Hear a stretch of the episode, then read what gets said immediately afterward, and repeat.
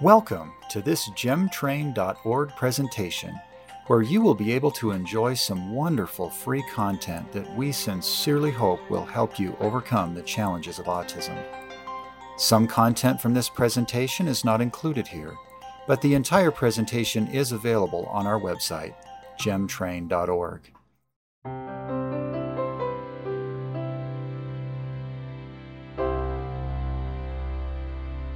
Well, my name is Brittyn Coleman. I'm a registered dietitian and I specialize in autism spectrum disorder. I became very interested in autism whenever my brother was diagnosed with autism when he was about two years of age. And from that point, I was involved in his therapies with OT and speech and ABA and behavioral therapy. And so I learned the tricks to autism and all of the therapies that he went through. And that was our bonding period. That was when we really got to spend time together. And that's how I connected with him. And so he also went through nutrition therapy, which we definitely saw a huge change in his behavior and the way that he responded in his different therapies. So whenever I went through school and got my graduate degree, I realized how important nutrition was, and especially in autism spectrum disorders. So I decided to specialize in autism, and then through my graduate degree, decided to complete my thesis in food selectivity in autism spectrum disorders and measure the nutrient intake that these children children were getting that had very selective diets. So I started at an interdisciplinary clinic for individuals with autism and was there for a little bit and saw that there was just so much more that I could be doing for these kids if I specialized specifically on my own. And so I started my own private practice called Autism Dietitian where I do one-on-one consults with parents to help increase their children's diet and help it be as nutritious as possible. And we also do quite a bit of biomedical testing so that we can figure out what's going on on the inside of these kiddos and figure out the best way that we can help them with diet. Whenever a parent comes to me for the first time with a child with autism, I am always very impressed, first of all, that they turn to nutrition so that they could help their child. When parents first come to me with their child with autism, I am very excited to start on their journey with them with diet because diet is so important in these kiddos and typically they're very selective. And so typically we start out with food selectivity and help correcting that so that we can get the proper nutrition in these kids so that they can be the most successful and make sure that their little bodies are working the way that they should. So we start with increasing the amount of foods that they can accept in their diet and work on getting nutritious foods so that they can get the nutrients that they need. Many kids with autism will consume what are called blonde foods, and those foods are typically blonde in color. They can be like chicken nuggets and french fries and chips, applesauce. There can be a wide variety of foods that they accept, and they're typically all that same color. And the issue with that is they're typically very void in many nutrients. So they're very void in fiber, void in other nutrients and vitamins and minerals, and very processed. And so there's typically a high amount of refined carbohydrates, which can cause a blood sugar spike and uh, cause some behavioral issues as well. And so, whenever kids are only eating bland foods, they're having a diet that is very, very poor in nutrients and they're not able to work at their highest level if they're only consuming a diet that has virtually no nutrients. It can be overwhelming for parents to start with diet because typically they have speech and OT and all these other therapies going on. And so it can seem like it's a whole nother therapy that they're having to work on. But what I like to tell the parents is this is our baseline. This is what we should be working from. These are, the roots that we're planting. And whenever we can make sure that those roots are nour- nourished and we're able to instill a very strong uh, basis, it can be really overwhelming for parents when they first start with nutrition therapy because they're already doing many, many other therapies like occupational therapy and speech therapy and behavioral therapy. And it's it feels like it's just one other therapy that they're having to add to the list. But what I like to say to parents is that we're working on the foundation. We want to work with these roots so that we can make sure everything else that comes of that is flourishing. So whenever we set the roots and the foundation to be healthy and for their children to work in their best space, that way they can work better with OT. They can be more um, successful, successful with speech. They can work better in their other therapies because we set this strong foundation for them. Many parents, when getting started, can be very overwhelmed and not sure be sure exactly where to start. And so, whenever we start with nutrition therapy, we're assessing the child's diet to see how healthful is their diet. What are they eating on a typical basis? Is it are they only eating blonde foods? Are they actually getting nutrients from their diet? And so I will review all of their diet. We typically do a 24 hour food journal so that we can see what children are eating during that time so that they can have a professional's eyes looking at all of the nutrients. From there, if they are being very selective in their diet, and if that is an issue for them and they're very selective eaters, we can work on feeding therapy and increase the amount of foods that they will eat that are nutritious. We can also use nutrition supplements, and I'll work with my parents to develop a good supplement regimen. So, if they're missing out on any key nutrients in their child's diet, we can supplement those back in there because feeding therapy can be more of a long term approach. By using nutrition supplements, it can be more of a short term approach, and we can make the diet a little more healthful by using those in the short term.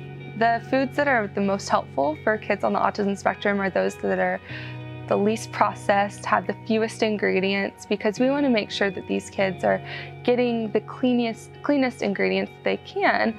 We see oftentimes that individuals on the autism spectrum have a tough time with detoxing and getting out these artificial ingredients, artificial dyes, and preservatives. And so we want to make sure that we're taking a look at that ingredient label and keeping that as clean as we possibly can. We also want to take a look at the actual main ingredients in the foods that we're using. If we can minimize the processing and use whole foods, then we're getting the most nutrients that we can out of that food.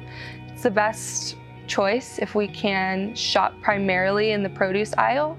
I always like to say we can just skip out on all the shelving. If we need to go and get something off of the shelves, then we'll have a list set aside so we know exactly what we're going in the aisles to get instead of just shopping the aisles. I like to shop the perimeter, and that way we're always getting the most nutrient dense foods. If we're working with a selective eater trying to get, increase the foods that they're going to add to their food repertoire, it can be really difficult to start. And there are a few different tips that can be really helpful and are just very uh, small, small changes that you could make in your home that would help your child eat more foods. And one of those is starting out with only one new food at a time. It can be really overwhelming for children to see more than one new food because from a sensory standpoint, one new food is already pushing their limit. And not only starting out with one new food, but starting out in a very small amount. So instead of starting with half a cup of green beans,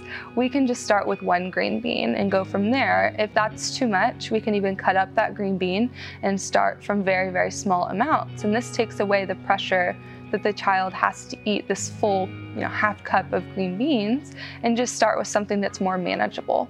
So whenever we start with a plate, we typically want to see one non-preferred food, so a new food, and two to three or preferred foods, foods that the child already accepts, they already like. That way we can keep them in their comfort zone and they know that at the end of dinner they're going to be able to eat something that they like. And then during dinner we're able to encourage them and use positive reinforcement. We never want to beg or bribe a child or force them to ever eat a food because that creates this negative association with a food. And that's the last thing that we want to do. We want to make sure that food is positive and that they're wanting to try new foods. And so by using positive reinforcement and even a sticker system, I will encourage my parents to use some sort of sticker system so that every time they try a new food, they get a sticker and they're working to get five or 10 stickers so that they can get something they want, a non food item, something like a toy or a trip to Target or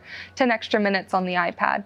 And we can work for that with food and create a very positive environment for these kids that are so selective. We hope you're enjoying this presentation. At any time, we invite you to go to gemtrain.org and gain the additional guidance from this presenter that can help you fully grow and flourish as you gain the skills and confidence to help those you love on the autism spectrum. There are a few studies that talk about broccoli and autism. There's something called the fever phenomenon, where kids with autism will get a fever and some of their symptoms will subside. And I've seen that in a few of my clients as well. And so, what we notice in broccoli, it has a nutrient called sulforaphane, and sulforaphane is involved in the thermogenic effect, which is essentially creating a fever without the, um, you know, what am I trying to say? The side effects. Sulforaphane can create fever-like effects without the side effects of a fever. And in clinical studies, we see that in kids consuming sulforaphane from the broccoli sprout or the broccoli seed, which has the highest concentration of sulforaphane, then we notice decreased behaviors and decreased autistic behaviors, which is amazing.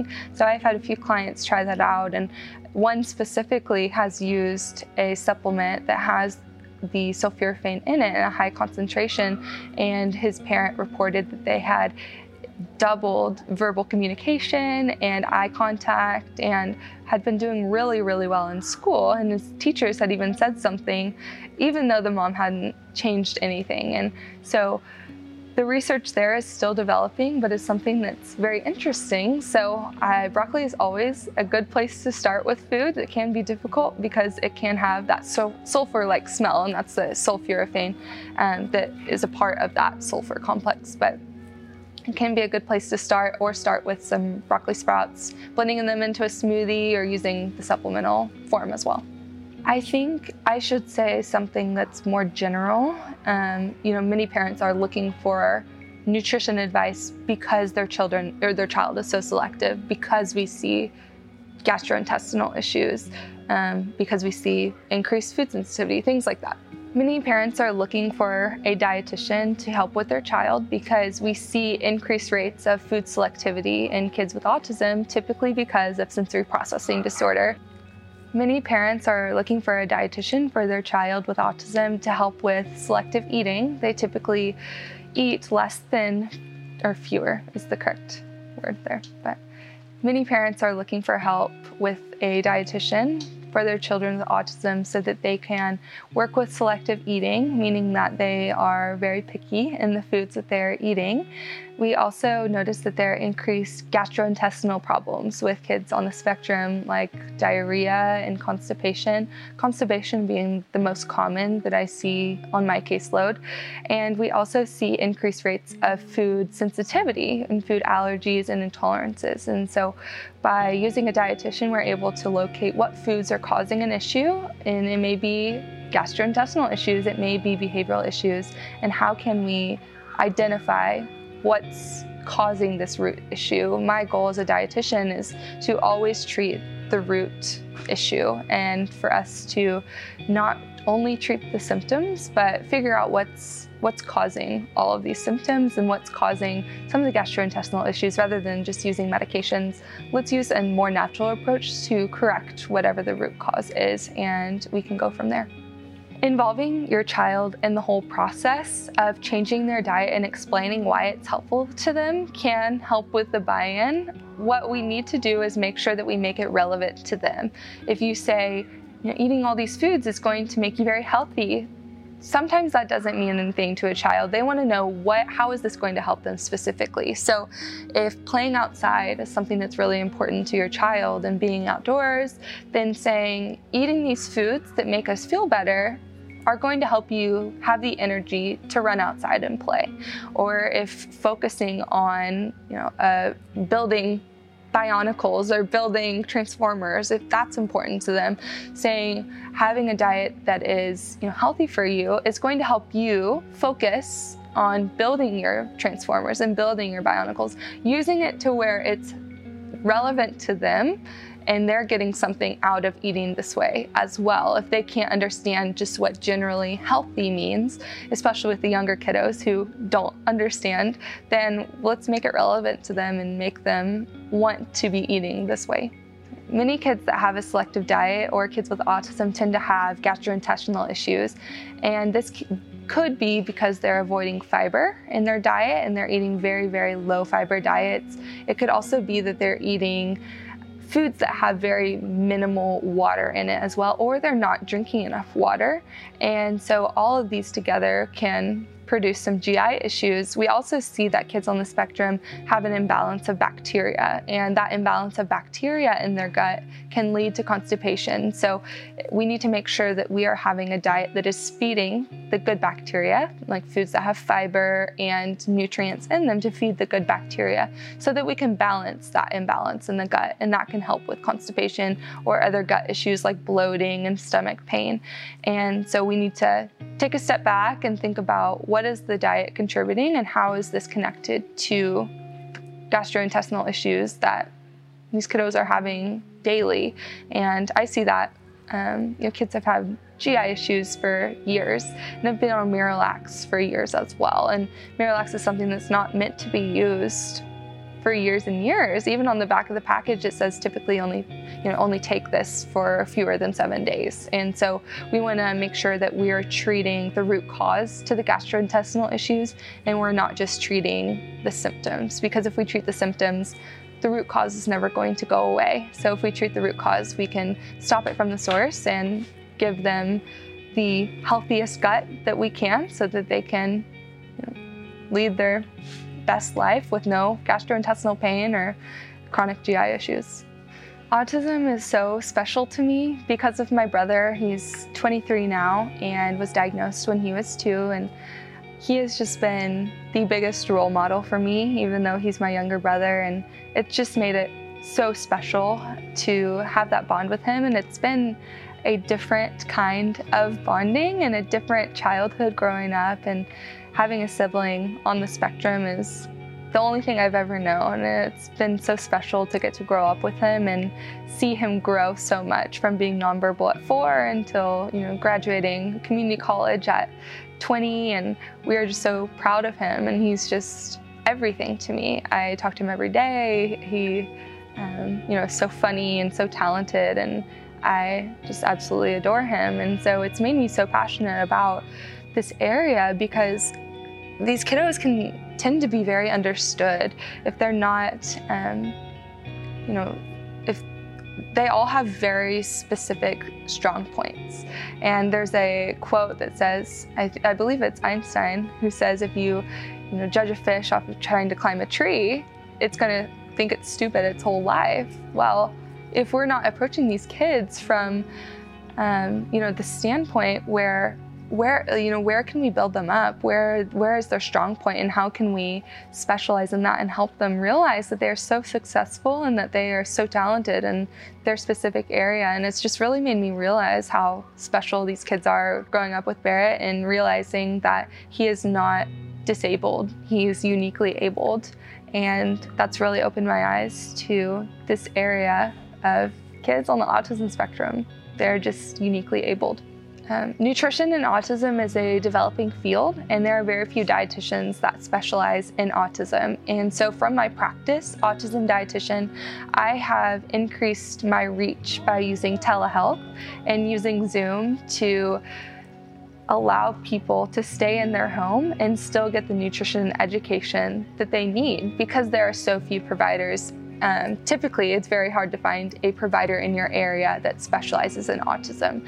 And so while I live in San Francisco, California, I see people all across the United States, and we can do that from the comfort of their home. It also helps because it can be very difficult to get your child out of their regular routine, going to a doctor's appointment or whatever it may be. If that's not in their day to day routine, can be very anxiety provoking.